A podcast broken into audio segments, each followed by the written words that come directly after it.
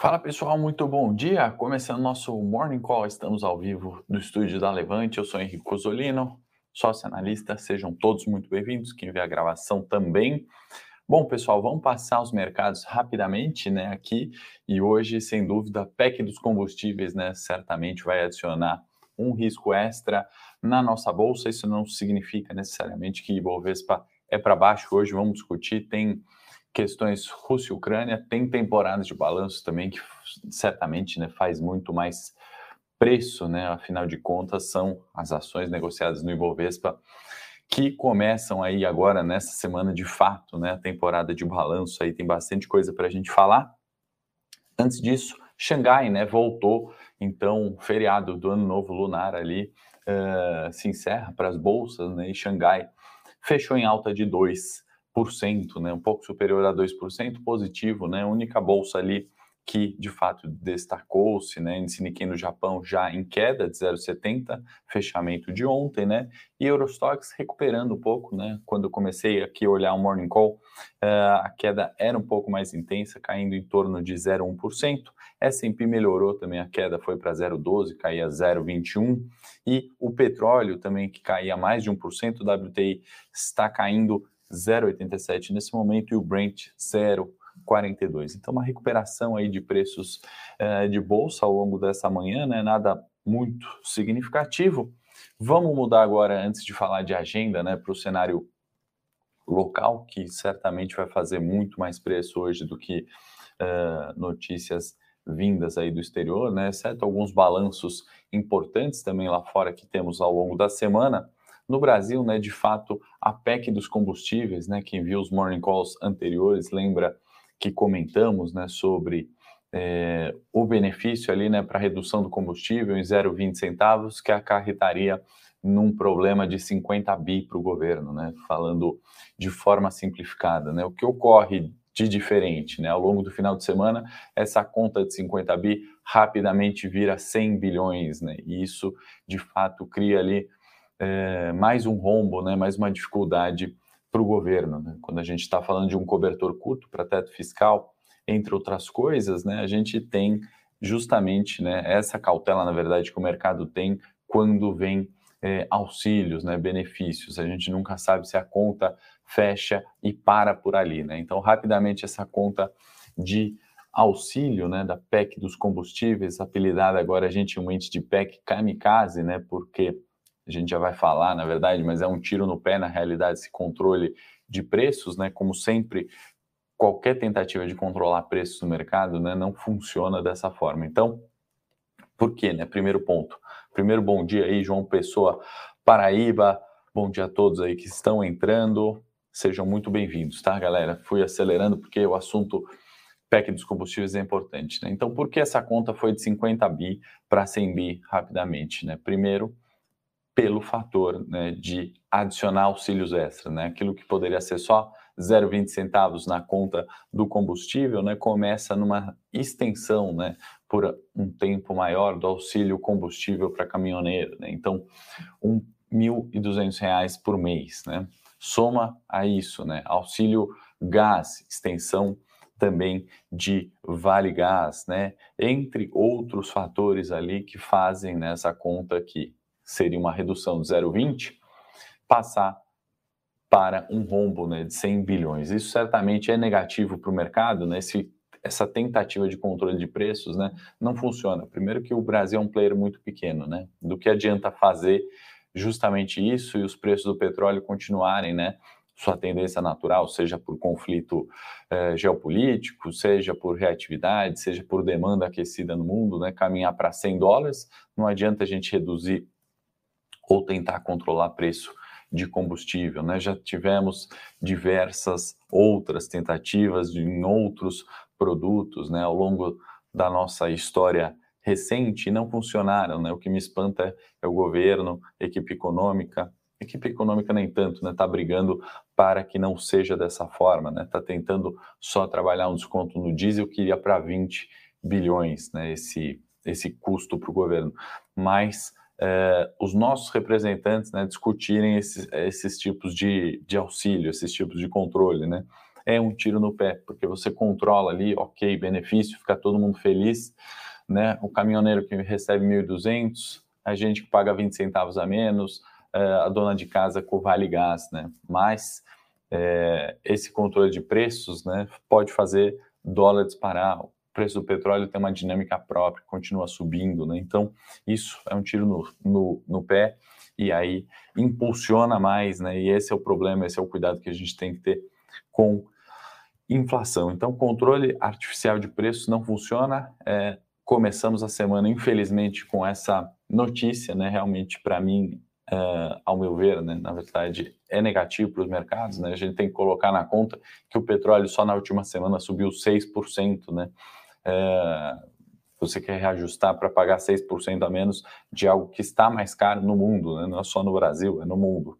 Então, não funciona. Né? E a gente adiciona né, essa tendência do petróleo, pega um gancho para mudar para o setor externo, né, para notícias aí internacionais, justamente um agravamento ali da tensão uh, Ucrânia-Rússia, né, teve um envio ali de alguns uh, de alguns jatos por parte da Rússia sobrevoar a região da Bielorrússia, 75 quilômetros da Ucrânia, né? E o é, secretário, é um conselheiro de segurança dos Estados Unidos, né? O Jake Sullivan, ele é, comentou, né, sobre essas questões, né? Diplomacia ainda colocando panos quentes, né? Falando que a diplomacia ainda é um caminho, mas também não descarta que a Rússia poderia iniciar algum ataque nas próximas semanas, no próximo mês, ele não soube ali, né, não, não deixou uma porta aberta quanto a isso. Né? Então, toda essa questão está realmente fazendo o petróleo ir para os 100 dólares, buscar os 100 dólares, como a gente tem comentado aqui já há algum tempo, né? essa tendência não dá nem com PEC kamikaze, nem com qualquer outra é, questão interna nossa, né? controlar um aumento de preços dessa magnitude. Né? Existem outros fatores aí influenciando no preço. Ainda para comentar um dado de sexta-feira, que certamente reflete, refletiu nos mercados na sexta e se estende aí, né? A questão do payroll nos Estados Unidos, relatório de emprego veio muito forte, né? Veio acima de 400 mil, previsão de 150 mil, né? Então, criações, criação de emprego, dado extremamente positivo, né? Com aumento é, de salário por hora, né, Lucra, é, isso também é positivo, né? não é só o número bruto, criação de vaga, mas sim também aumento de salário, ou seja, aquelas preocupações com o Omicron ao longo aí de janeiro, dezembro, não impactaram nos empregos americanos.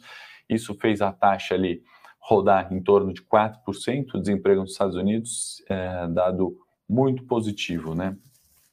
É, além disso, também teve um pacote é, de 350 bi né, do American Compete, então algo que injeta ainda estímulos na economia, né, num, num ponto que se discute muito sobre essa redução, julgamento e subida de juros. Então, fatores positivos né, que fizeram o mercado ali mudar de tom, né? Ibovespa, para quem se lembra, na última sexta-feira, né, caindo e depois recuperou preços, a gente já vai olhar o gráfico. Antes, só comentar brevemente a agenda, que hoje tem GPDI, né, dados de inflação, sempre importante. Anfávia divulga aí produção de veículos, uh, dados ainda né, dos servidores do Banco Central que prometeram greve para quarta-feira, isso parece estar tá mantido. E aí na agenda corporativa a gente vai falar de balanços, né? Tem Bradesco é, terça-feira, Itaú na quinta, Usimi na sexta, Suzano na quarta-feira. Então alguns dos importantes aí dessa semana a gente vai pontuar cada um.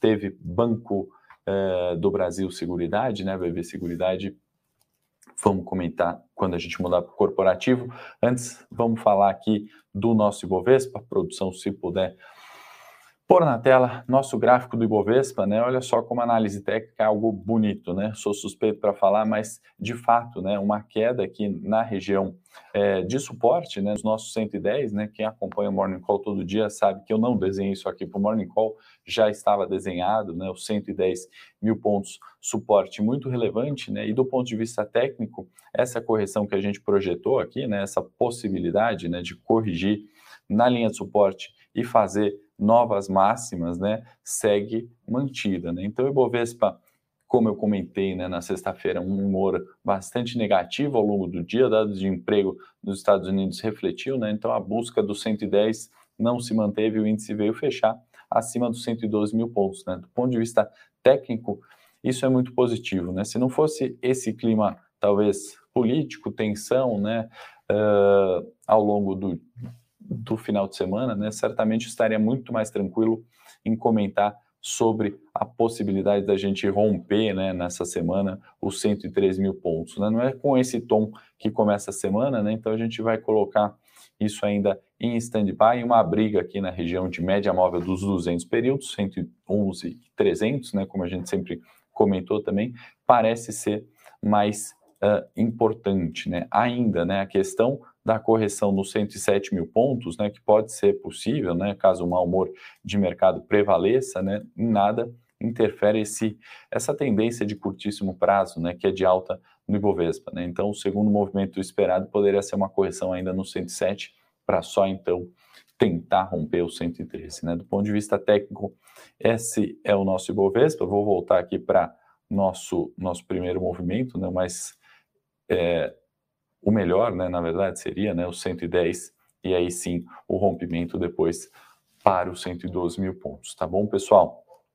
Pode voltar para mim, produção? Vamos comentar então um pouquinho de BB Seguridade, tentar tirar alguma dúvida aí de vocês que apareceu aqui, né, e tem a relação, né, o Fábio comentando sobre é, combustíveis, né, uma questão realmente, Fábio, é, de longo prazo, né, essas questões interferindo em preço, né, em eleição, né, medidas populares e, e essa adequação aí de preços, né, para tentar conter a inflação ou para tentar agradar o consumidor é sempre muito complexa, né? E a gente tem que aprofundar esse discurso, né? A gente tem que chegar com esse discurso claro para a maioria da população, né? Para a gente entender que é, às vezes pagar 20 centavos a menos não é a solução, né? A questão é que a gente tem que aumentar a renda e tem que aumentar emprego, né? Então a discussão, ao meu ver, na né, minha opinião, desculpa, é sempre a questão levada de forma errada, né? A discussão errada. A gente está discutindo como conter preço, não como ganhar mais, né? Como aumentar a produtividade. Esse é o problema. E aí sobe o preço do petróleo internacionalmente, a gente não consegue pagar a gasolina, né? É terrível isso, né? A discussão é errada.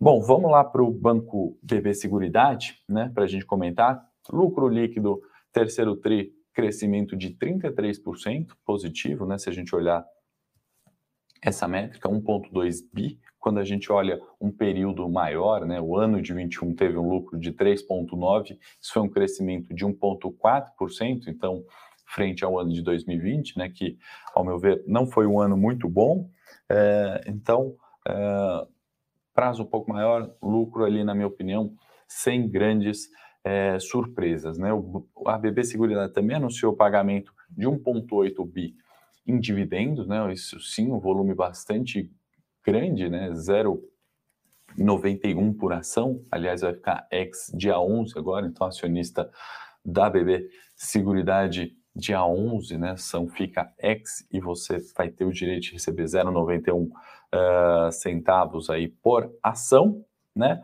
E que mais que temos aqui? Eu destaquei também é, aumento de prêmios né, emitidos pela Brasil Seguridade, por exemplo, em seguros né, rurais, é, em virtude da alta né, das, dos insumos agrícolas. Né? Então, teve essa alta do seguro rural, né? E é, eu gosto de analisar sempre o resultado de uma empresa e levar para outros, né? Levar para outros cenários, a gente já começa a entender, né? Sobre aumento ali de insumos agrícolas, né? Então, toda essa questão de preços. Sinistralidade caiu, né? E lembrando, sinistralidade é aquela continha de é, quanto né, é, a gente usa do seguro sobre o valor pago, né? Então, caindo a sinistralidade bom para BB Seguridade. Que mais? Receitas totais de previdência e seguro, né? Brasil Prev caíram, né? 0,9% no TRI. Então, uh, dá resultado ali, pra, ao meu ver, neutro, né? Apesar do lucro tivemos aí algumas questões pontuais, né, olhando no detalhe, que não foram uh, tão uh, positivo assim. Estou olhando aqui a pergunta do Eduardo.